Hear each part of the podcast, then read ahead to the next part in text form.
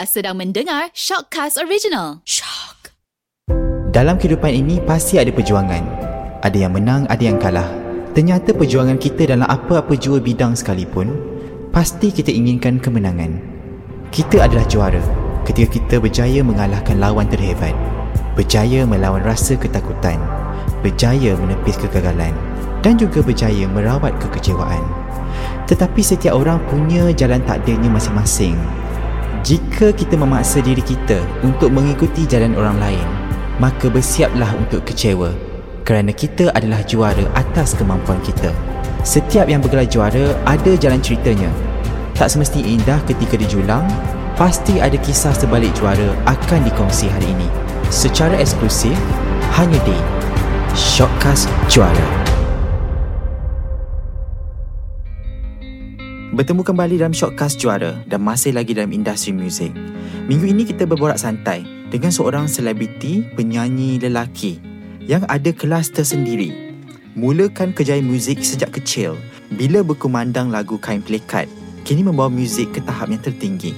Jom kita dengarkan luahan rasa dari sang juara, Anwar Zain. Kita nak berbual santai uh, mm-hmm. tentang career music Abah Anwar yang kita tahu mm-hmm. memang dah I think more than 3 decades Ya yeah, betul. Lebih lebih daripada 3 decade Sebetulnya dari mana datang pengaruh muzik R&B dan juga pop Dalam diri Abang Anwar itu sendiri? Sebenarnya by accident. Selalu dengan lagu-lagu Melayu. So tiba satu hari tu uh, Channel ni tak ingat channel apa Tiba dia main lagu Saving All My Love For You. Dari uh, radio lah. Dari radio Saving All My Love For You. So macam eh Ini sesuatu yang berbeza daripada apa yang biasa kita dengar uh, cari keset. Lepas tu lama-lama makin lama makin suka makin lama makin suka uh, cara penyampaian music arrangement. Dia tiba-tiba macam brain tu macam buka yang lain macam. Yang something that uh, abang jarang experience. Start itu yang change perception. Maybe hala tuju music abang. Lepas tu situ dengar penyanyi kulit hitam yang lain R&B uh, lagu-lagu uh, soul even dengar lagu gospel sampai kena marah dengan bapa dia kata eh kenapa dengar lagu-lagu Christianity? Dia kata bukan It's not the lyrics that uh, orang kata menyenangkan jiwa tu. Cara nyanyian dan melodi itu itu saja. Sebab kita punya faith, kita punya iman tetap kita punya iman. Mm-hmm. Kita masih berpegang tetap ya. Cuma influence daripada segi nyanyian dan juga melodi dan feel. music arrangement, the feel, the spirit tu, the mm. soul. Ah itu yang sangat-sangat uh, menarik perhatian jiwa abang untuk mendengar dan explore lagu-lagu yang sebegini. Jadi lama-lama tu kita hanya cari sesuatu yang sebegitu. Sebab mungkin tanpa kita sedar bahawa itu adalah muzik yang kita suka. Hmm. okay, so kalau saya katakan uh, album 1998 itu mm-hmm. uh, rujukannya daripada situ Sebenarnya abang suka abang suka akan music arrangement yang ada dalam album Ning by Zura. So abang cari siapakah producer dia. So cari cari oh jumpa Buntan. Specifically album yang mana? Asmara Asmaraku yang uh, ada lagu album Teguh. Teguh ya. album Teguh bagi abang dia memang penyanyi yang bagus dan sesuatu yang berbeza kan so more to my feel kan so dia banyak R&B pop R&B hmm. kan masa tu pada apa muzik yang diutarakan adalah lebih advance sangat-sangat advance as compared to market kita masa tu pada abang is adalah sesuatu yang berbeza sesuatu yang senangkan jiwa kita kan dari segi music arrangement dia dari segi mixing mastering dia I suka dengar hmm. puas ha. so jadi cari producer ni dapat tahu nama dia Buntan dan contact recording company contact dia dan kita ada meeting sangat berpuas hati masa tu rasa macam a dream come true lah sebenarnya. Untuk dapat hasil kan? Untuk uh, untuk untuk dapatkan hasil album pertama yang selama-lama ni um, tak fikir pun akan nyanyi balik. Mm-hmm. dan apa yang buat abang fikir untuk menyanyi balik? Mak lah mak. My mother. Masa tu Abang fikir you know, Kadang-kadang kita tengok Waktu itu Career penyanyi seorang lelaki tu Sangat-sangat terhad. Waktu itu Penyanyi wanita Lebih dihargai Dan lebih mendapat peluang Dan exposure kan? So penyanyi lelaki tu macam Ada-ada Sikit-sikit lah macam tu kan? So orang tak apa-apa nak kisah. Mm-hmm. So satu hari Mak tanya. 1995 Ingat waktu mak tanya. My mother Dia bukan jenis yang Encourage Dia tak discourage. So dia kata Tak nak nyanyi lagi kena. Eh Terkejut When my mother yang jarang cakap ni Cakap sesuatu macam tu. Saya rasa eh I don't think I'm good As a singer mm-hmm. Masa tu sebab Bila you dah berhenti nyanyi lama You rasa you tak ada ability yang macam dulu mungkin. And kita tengok penyanyi-penyanyi waktu tu semua hebat-hebat. Penyanyi lelaki waktu tu hebat. Wah macam mana eh nak buat album ke? Ada Jamal di situ ada M. Nasir di situ ada uh, masa tu ada uh, siapa? Uh, dengan Salimnya Amy Searchnya Hatan Hatannya Awinya. Lepas tu dengan siapa lagi ni? Zamaninya.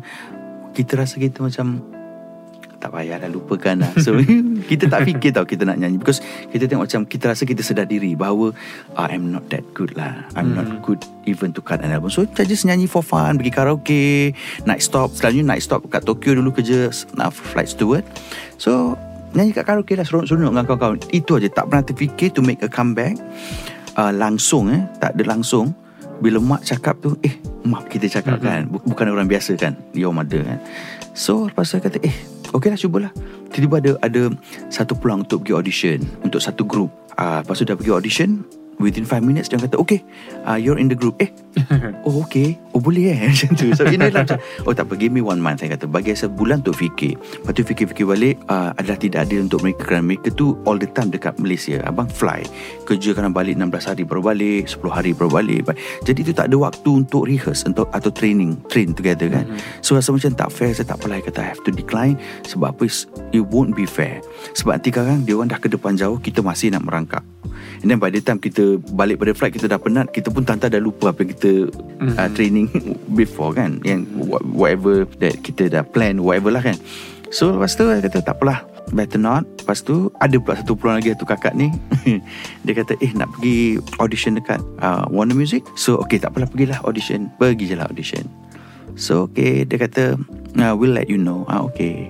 Ada-ada tak ada tak ada lah hmm. you know. Tapi dapat. Tapi ya Alhamdulillah lah Tak sangka. Dan, dan lahirnya album 1998 yeah, 98 ni Ya yeah, Betul Dengan banyak Banyak single saya rasa Alhamdulillah Alhamdulillah And Alhamdulillah then, Di tahun 2002 Abang Noah muncul Dengan sebuah album yang Saya rasa It's a killer album lah Alhamdulillah Daripada first track Sampai yep. track yang ke-10 yep. tu yep. I think it's a, Zero skip album Thank you okay, Oh my goodness um, Itu itu selalu jadi mm-hmm. uh, Orang kata my mission lah hmm. untuk buat album yang orang tak skip hmm. selagi boleh kadang-kadang you know, kadang-kadang kita tak tahu orang punya opinion and also orang punya taste kan sometimes kita pilih tapi I hope setiap album I orang tak skip lah boleh dengar semua harap-harap hmm. you know okay. dan uh, pembikinan album um, actually I go through a lot of things hmm. um, untuk buat apa yang you nak you know sebab saya selalu, abang believe eh, recording company ataupun um, artis seharusnya mempunyai ability untuk pilih lagu sendiri, untuk pilih producer sendiri, untuk pilih jenis muzik yang mereka ingin nyanyikan dan mereka harus tahu untuk visualize. Macam mana bentuk music arrangement yang harus uh, yang ada harus dalam album mereka. Mm-hmm. Pada abang you have to know all this. Sebab apa? Um, jika kita leave it to the recording company, we leave it to people then they don't know you. They are not you. Dia bukan you. Jadi macam mana dia nak tahu sanubari you, jiwa you, perasaan you untuk uh, untuk diorang explore untuk diorang translatekan dalam music you ke manakah career diorang dan apa yang mereka ingin present kepada orang diri mereka I think okay hmm. apa yang abang Anwar buat masa tu because macam abang Anwar cakap tadi in the 90s penyanyi tak ada say sangat untuk untuk Involved like I think Really involved kan. Saya nak lagu macam ni Saya nak lagu uh, macam ni Saya tak nak dia ni. I Apa yang membuatkan Anwar Zain tu Ada say And membuatkan Label Dengar cakap Anwar Zain? Uh, Sebenarnya Kesian artis Malaysia For me eh. Kesian. Sebab abang dalam industri For quite some time Saya experience juga Benda-benda Macam-macam. You tak ada choice. Recording company selalu fikir They know What's best for you Hmm. You know They know Tanpa membaca Atau mengetahui Karakter sebenar Penyanyi mereka. Hmm? So mereka hanya akan melahirkan album yang sepatutnya trend. Apa yang laku sekarang? Kalau kalau dangdut dangdut lah dia. Kalau pop pop lah dia. Kalau rock rock lah dia. That's why kadang kita tengok separuh-paruh penyanyi tu kita tahu genre dia bukan ni tapi dia terpaksa nyanyi ni. Jadi jiwa tu tak ada just because waktu itu trendnya begitu dah penyanyi ni kena nyanyi macam tu. So dia tidak mengikut jiwa dan perasaan dia. Jadi kan macam ni nampak good result. Mm-hmm. sebab for me abang tahu this is bukan genre dia tapi dia terpaksa. Because I know I'm a singer I tahu. I tahu whether penyanyi ni suka atau tidak nyanyi genre music ni kan. Because kita dah lama hmm. dalam industri ni. So kita pun dah pernah go through certain certain things yang very very painful kan. So untuk tu I fight lah. Hmm. no I kata And they listen to you. Uh, Alhamdulillah I think probably Album tu adalah reflection Ataupun Jiwa kita Karakter kita semua kat situ. Takkan you nak biarkan Karakter you terpendam di belakang Jadi karakter orang lain You terpaksa nyanyikan. I nak nyanyi R&B Tapi I kena nyanyi Rock kat situ. Where is my real self? I simpan kat mana? Kan? Lama-lama Kalau kita layankan Jiwa kita semua tu akan lost dan kita akan jadi very confused dalam industri. Because I've seen this. Pernah jumpa artis yang terpaksa lama-lama lama-lama dia become confused. Bila dia perform something else dia nyanyi lagu macam oh my god ini ke sebenarnya dia? Hmm. tapi kenapa album macam tu? Bukan kata dia tak bagus tapi jiwa tu tak ada situ kerana terpaksa melakukan. You know benda-benda kreatif ni adalah bukan satu paksaan. Benda-benda kreatif adalah seharusnya datang dengan natural ilham tu kan datang dengan natural. It shouldn't be forced uh, dan orang tidak harus memaksa orang lain untuk melakukan apa yang dia tak suka. I say no. So you fight. I fight for it. I say no. Sampai ceritanya macam Anu ada besar kepala Lalu berdiri lah. I say it's not about that. I just want to sing. Nak nyanyi aja Abang nak nyanyi uh, Untuk bahagia Mhm. You know when bila nyanyi tu kita rasa seronok lah. You boleh release apa-apa you nak release. Perasaan ke apa whatever you know. And then satu lagi tu pula yang bestnya pada abang menyanyi tu I buat ramai orang happy. Mhm. uh, itu joy yang antara joy yang terbesar saya dalam kerjaya sebagai seorang penyanyi. Um, that's just my opinion lah.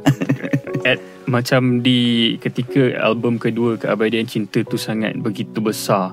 People sangat suka orang dah start nak sayang dengan Orzin dari daripada transition yang macam tak yakin untuk menyanyi kembali tu mm. dan tiba-tiba digilai abang masa tu actually tahun 2000 2003 tu abang ready ke sebenarnya untuk such a big exposure dan limelight daripada orang semua yang yang yang yang, yang support? I am very very grounded person. It's just work. Balik rumah you balik rumah. So yang orang kata digilai ke dia apa tu dia apa tu Mungkin orang suka sangat-sangat. Tapi abang tak boleh cakap kerana saya seorang. Uh, Orang kata terima kasih paling banyak tu datang daripada composers Tapi of course Allah SWT that's the first one You know We work together in a way You know tanpa kita sedar atau tak uh, Kalau you cakap album kedua tu sangat-sangat sukses Abang dapat banyak support musically been supported. Lepas tu bila kat luar sana, Alhamdulillah, media friends help me a lot. I cannot say it's me alone. It's the whole team. Sama ada media sedar atau tidak, still until today, abang still get good reviews. Alhamdulillah Mhm. from my media friends. That is our job. Itu kerja kita untuk bahagiakan orang, you know.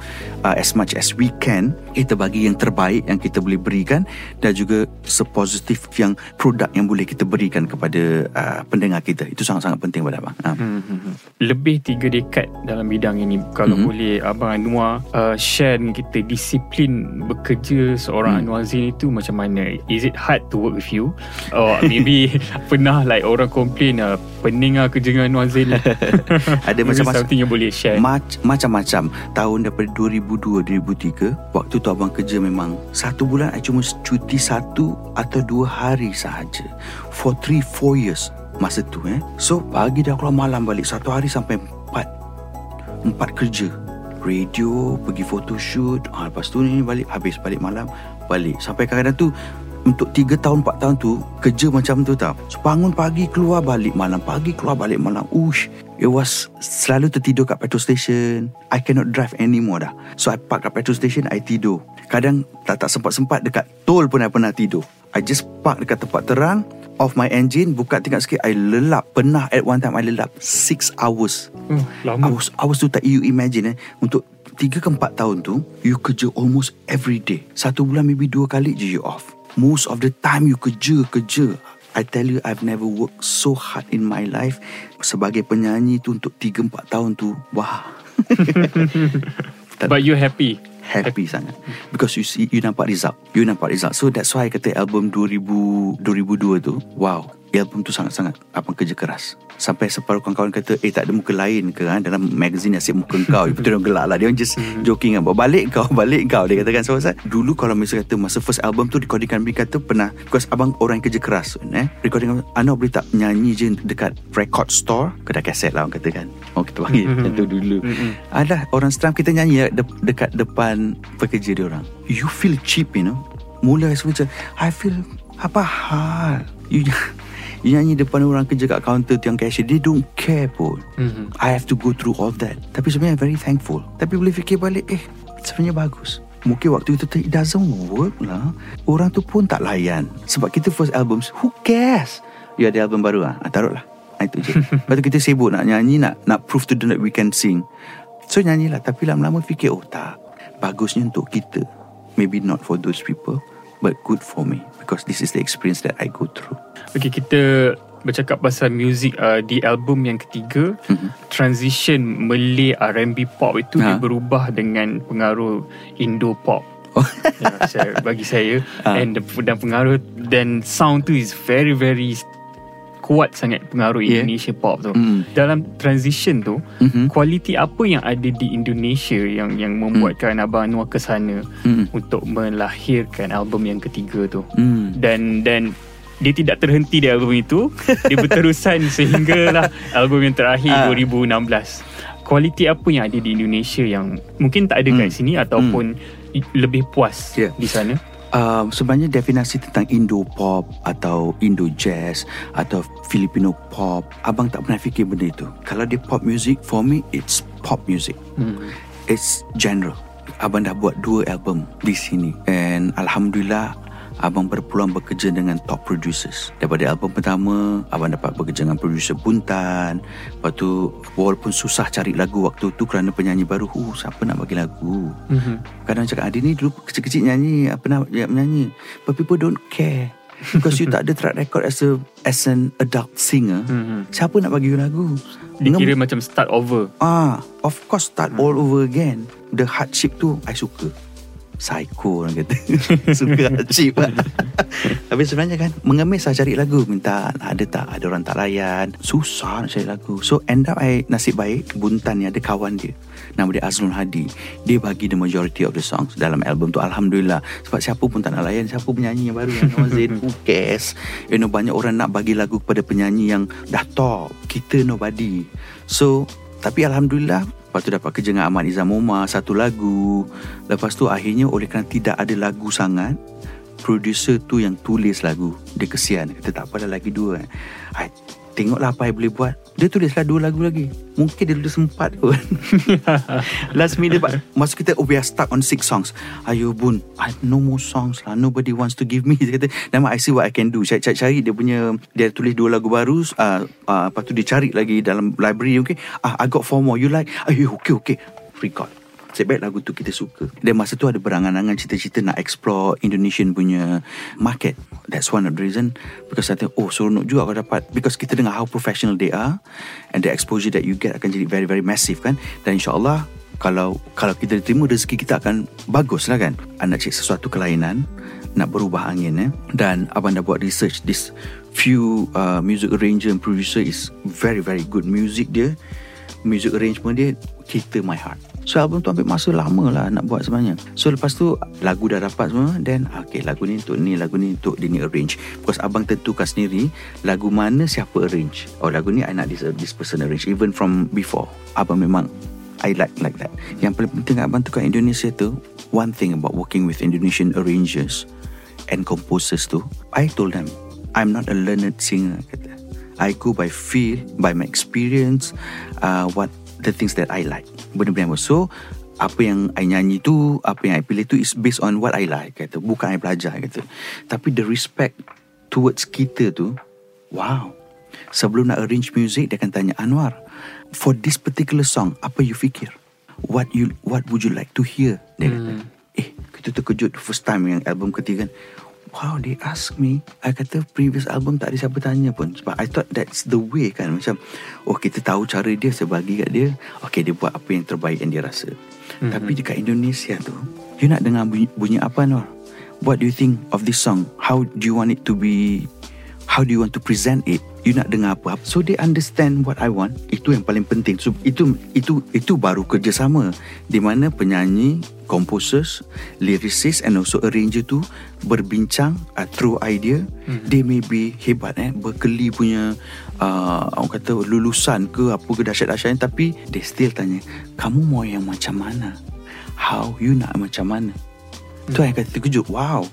They ask me sebab kita tak pernah kan macam tu. Oh, then from then on that's why one of the reason because ada mutual respect, mutual understanding and uh, macam diorang ni kalau kita tolak sesuatu karya, it's okay, we do something else. Tak sesuai. It's okay, I do something. Mungkin tiga empat kali tak jadi nggak apa-apa mungkin tak ada rezeki next time very very positive dia punya strings hmm. dia punya acrobatic dalam music arrangement tu So dia segala faham. kegilaan tu abang dapat di album yang ketiga yeah, tu. album ketiga Puas. puas Perjalanannya selepas itu saya rasa album ketiga tu dia dah jadi benchmark Anwar Zain yang yang seterusnya. Kan? Dan seterusnya kita dapat dengar satu pattern muzik okey I- mungkin ini apa yang betul-betul Anwar Zain mahu sebenarnya. Dan dan Yeah. kita sebagai pendengar pendengar pun happy abang masa itu abang rasa abang surprise tak yang pendengar kita actually boleh terima direction yang begitu? Because tak tahu secara personal saya rasa mungkin dia lebih berat